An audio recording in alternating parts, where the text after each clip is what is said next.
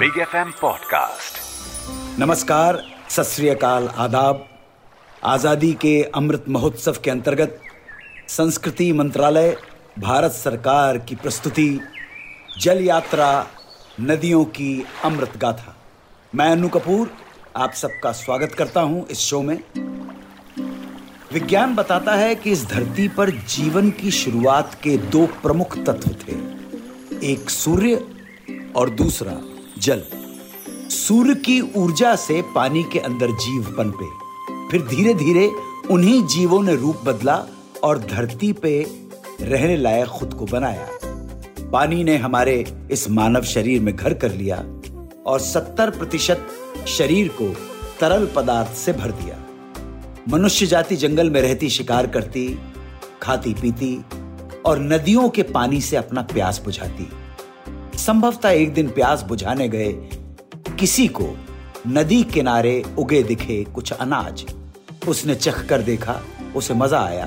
और यह भी समझ आया कि जंगली जानवरों के शिकार जैसा खतरनाक काम छोड़कर खेती की जाए तो पेट भी भरेगा और जान का खतरा भी नहीं होगा। तो फिर जहाँ जहाँ नदियाँ मिली वहाँ वहाँ किनारों पर इंसानों का बसेरा हो गया।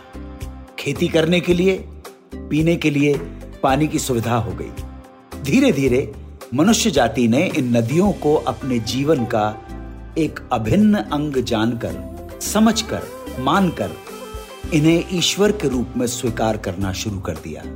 इनकी पूजा होने लगी और ज़ाहिर है कि नदियों के किनारे ही नगर बसे तो इनके सुख, दुख, मातम और त्योहार भी नदियों से जुड़ गए। सुनाऊँगा, हमें जीवन देने वाली इन नदियों की कहानी इस शो में जिसका नाम है जल यात्रा भारत की नदियों की अमृत गाथा अन्नू कपूर के साथ सिर्फ़ बिग एफ़ पर। मेहरबान दोस्तों, नदी स्त्रीलिंग का शब्द है। सारी नदियाँ स्त्री रूपी स्वीकार हुई हैं। परंतु जिसकी चर्चा आज हम करेंगे, उसका नाम ही उसे पुरुष लिंग मैस्कुलिन जेंडर कर देता है। आज हम एक नदी नहीं, बल्कि एक नद की चर्चा करेंगे। जिसका नाम है ब्रह्मपुत्र। जीवन की शुरुआत से ही नदियाँ हमसे जुड़ी हैं तो इनसे संबंधित कई कथाएँ हमारे वेद और पुराणों में भी वर्णित हो गई। ब्रह्मपुत्र का उद्गम तिब्बत देश में मान सरोवर के निकट है, वहाँ इसे सांग पो के नाम से जाना जाता है। तिब्बत से बहते हुए हमारे देश में इसका प्रवेश अरुणाचल प्रदेश से होता है, जहाँ इसे सियांग पुकारते हैं। वहाँ से जब इसका प्रवाह असम में होता है, तब इसे ब्रह्मपुत्र और ऊंचाइयाँ छोड़कर मैदानों में सादिया शहर के पास इसका नाम देहांग पुकारा जाता है। फिर यह पहुँचती है बांग्लादेश, जहाँ इसे जमुना कहा जाता है। और फिर पद्मा नदी से संगम होने पर इसका नाम मेघना हो जाता है। तत्पश्चात सुंदरबन का डेल्टा बनाते हुए बंगाल की खाड़ी में इसका विलय होता है। वैसे तो 18वीं शताब्दी में ही इसका ऊपरी मार्ग ढूंढ लिया गया था, लेकिन 19वीं शताब्दी तक यह ज़्यादातर लोगों से अज्ञात ही रहा। लेकिन 20वीं शताब्दी में ब्रिटिश खोजकर्ताओं ने तिब्बत में जिहकात्से तक नदी के पहाड़ी दर्रों की खोज की और तब इसका असल उद्गम स्थल का पता चला। कई अलग अलग देशों से गुजरने के कारण ब्रह्मपुत्र, कई सभ्यताओं और संस्कृतियों में शामिल है। भारत में भी इसे असम का जीवन माना जाता है। इसीलिए संगीत, कला, कहानी, कविता, पूर्वोत्तर के जीवन के हर क्षेत्र में ब्रह्मपुत्र ने एक विशेष स्थान बनाया। प्रसिद्ध गायक स्वर्गीय भूपेन हजारिका ने ब्रह्मपुत्र पर आधारित कई गीतों की रचना की है। ब्रह्मपुत्र, जिसके नाम से इसका अर्थ पता चलता है, ब्रह्मा का पुत्र। इस नाम के पीछे की कहानी में पहले मैं आपको यह बताना चाहूँगा कि ये बौद्ध, जैन और हिंदू तीनों ही धर्मों में पूजनीय है और तीनों धर्मों के ही ग्रंथों में इसकी अपनी एक अलग कथा है। बौद्धों का मानना है कि बहुत पहले चांगथांग पठार एक महान झील थी। करुणा और प्रज्ञा से आप्लावित एक बोधिसत्व को ऐसा लगा कि पानी नीचे के लोगों तक पहुँचना चाहिए। इसलिए उन्होंने यारलुंग त्सांगपो के लिए हिमालय पर्वत के माध्यम से एक पानी के बहने का स्थान बनाया ताकि पानी नीचे की ओर प्रवाहित होकर मैदानी इलाकों को समृद्ध कर सके। हिंदुओं के लिए पुराणों में जो कथा वर्णित है, उसके अनुसार ब्रह्मपुत्र ब्रह्मा और अमोघ का पुत्र था। अमोघ ऋषि शांतनु की सुंदर पत्नी थी। ब्रह्मा उनकी सुंदरता पर मोहित हो गए और ऋषि शांतनु से आग्रह किया कि अमोघ के साथ उन्हें एक पुत्र उत्पन्न करने की आज्ञा प्रदान की जाए। पहले तो शांतनु ऋषि नहीं माने, लेकिन जब ब्रह्मा जी ने कहा कि यह लड़का मनुष्य जाति के लिए कल्याणकारी होगा तो शांतनु ऋषि मान गए। देवी अमोघ और ब्रह्मा जी से उत्पन्न ये पुत्र जन्म लेते ही जल के रूप में परिवर्तित हो गया और मैदानों की तरफ़ बहने लगा।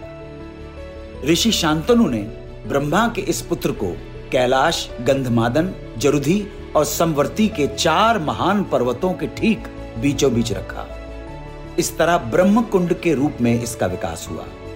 इसका बहाव तीन देशों से है, तिब्बत में जन्म फिर भारत से होकर बांग्लादेश में प्रवेश। तिब्बत में जिन पहाड़ों, घाटियों और जंगलों से होकर सांगपो का बहाव है, उन्हें अत्यंत पवित्र माना जाता है। ऋषि मुनि द्वारा लिखे गए प्राचीन तिब्बती स्क्रॉल हिमालय में गहरे अभयारण्य या बेउल की बात करते हैं, यहाँ उम्र बढ़ने की गति धीमी हो जाती है। जानवरों और पौधों में भी चमत्कारी शक्तियाँ होती हैं। तिब्बत के लोगों का मानना है कि इस क्षेत्र में शायद दुनिया के सबसे गहरे घाट के नीचे एक झरने के माध्यम से पृथ्वी पर स्वर्ग का द्वार शांग्रीला है। आपको यह जानकर सुखद आश्चर्य होगा कि ब्रह्मपुत्र के किनारे ही पहली बार किसी क्षेत्रीय भाषा में रामायण लिखी गई। तो हम कह सकते हैं कि ब्रह्मपुत्र भारत ही नहीं, बल्कि एशिया के सबसे पवित्र जल प्रवाह में से एक है। इसीलिए ये अति विशिष्ट भी है। ब्रह्मपुत्र यहाँ के नाविकों के लिए जीवन की गति है और मछुआरों के लिए जीवन। तिब्बत से निकलकर अरुणाचल के रास्ते भारत में इसका प्रवेश होता है। वहाँ इसमें दिवांग और लोहित नामक नदियाँ मिल जाती हैं, और वहाँ से जब इसका आगमन असम राज्य में होता है तो यहाँ इसके बीचों बीच बनता है दुनिया का सबसे बड़ा नदी द्वीप रिवर आइलैंड जिसे माजुली के नाम से जाना जाता है। इसका फैलाव इतना बड़ा है कि असम सरकार ने इसे जिला मुख्यालय के रूप में घोषित कर दिया है। यहाँ से जब ये आगे बढ़ती है तो इसमें काफ़ी छोटी बड़ी नदियाँ मिलकर इसे और विशाल बनाती हैं। कई जगह तो इसका फैलाव 18 किलोमीटर का है। एक जगह आकर इससे मिलती है मानस नदी, और यही किनारे बना हुआ है एक सींग वाले गेंडों के लिए प्रसिद्ध काजीरंगा नेशनल पार्क। इसके बाद आगे बढ़कर बांग्लादेश से गुजरते हुए बंगाल की खाड़ी में इसका विलय हो जाता है। ब्रह्मपुत्र में मछलियों की बहुत ही अलग अलग तरह की प्रजातियाँ पाई जाती हैं, इसलिए मछुआरों के लिए वरदान है। साथ ही जिन क्षेत्रों से इसका बहना होता है वहाँ वहाँ चावल की बहुत अलग अलग तरह की प्रजातियाँ पनप जाती हैं, जिनकी पूरे विश्व में मांग है। इसके अलावा, ब्रह्मपुत्र के किनारों पर खनिज और तेल का अकूत भंडार है। दिग्बोई, मोनमाडीह, दोगबाई गाँव और नुमिलगढ़ तेल रिफाइनरी पूरे देश में प्रसिद्ध है। चावलों के अलावा ब्रह्मपुत्र के किनारों के क्षेत्रों में अति सुगंधित चाय वाले बागान स्थित है, जिन्होंने पूरी दुनिया में असम का नाम किया है रोशन।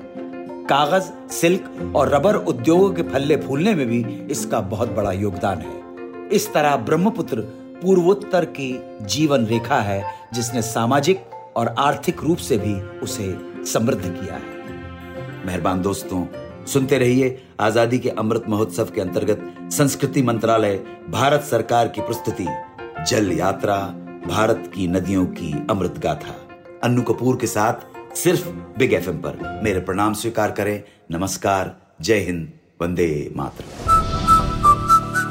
Big F M podcast Subscribe and follow Big FM. Also visit bigfmindia.com for more.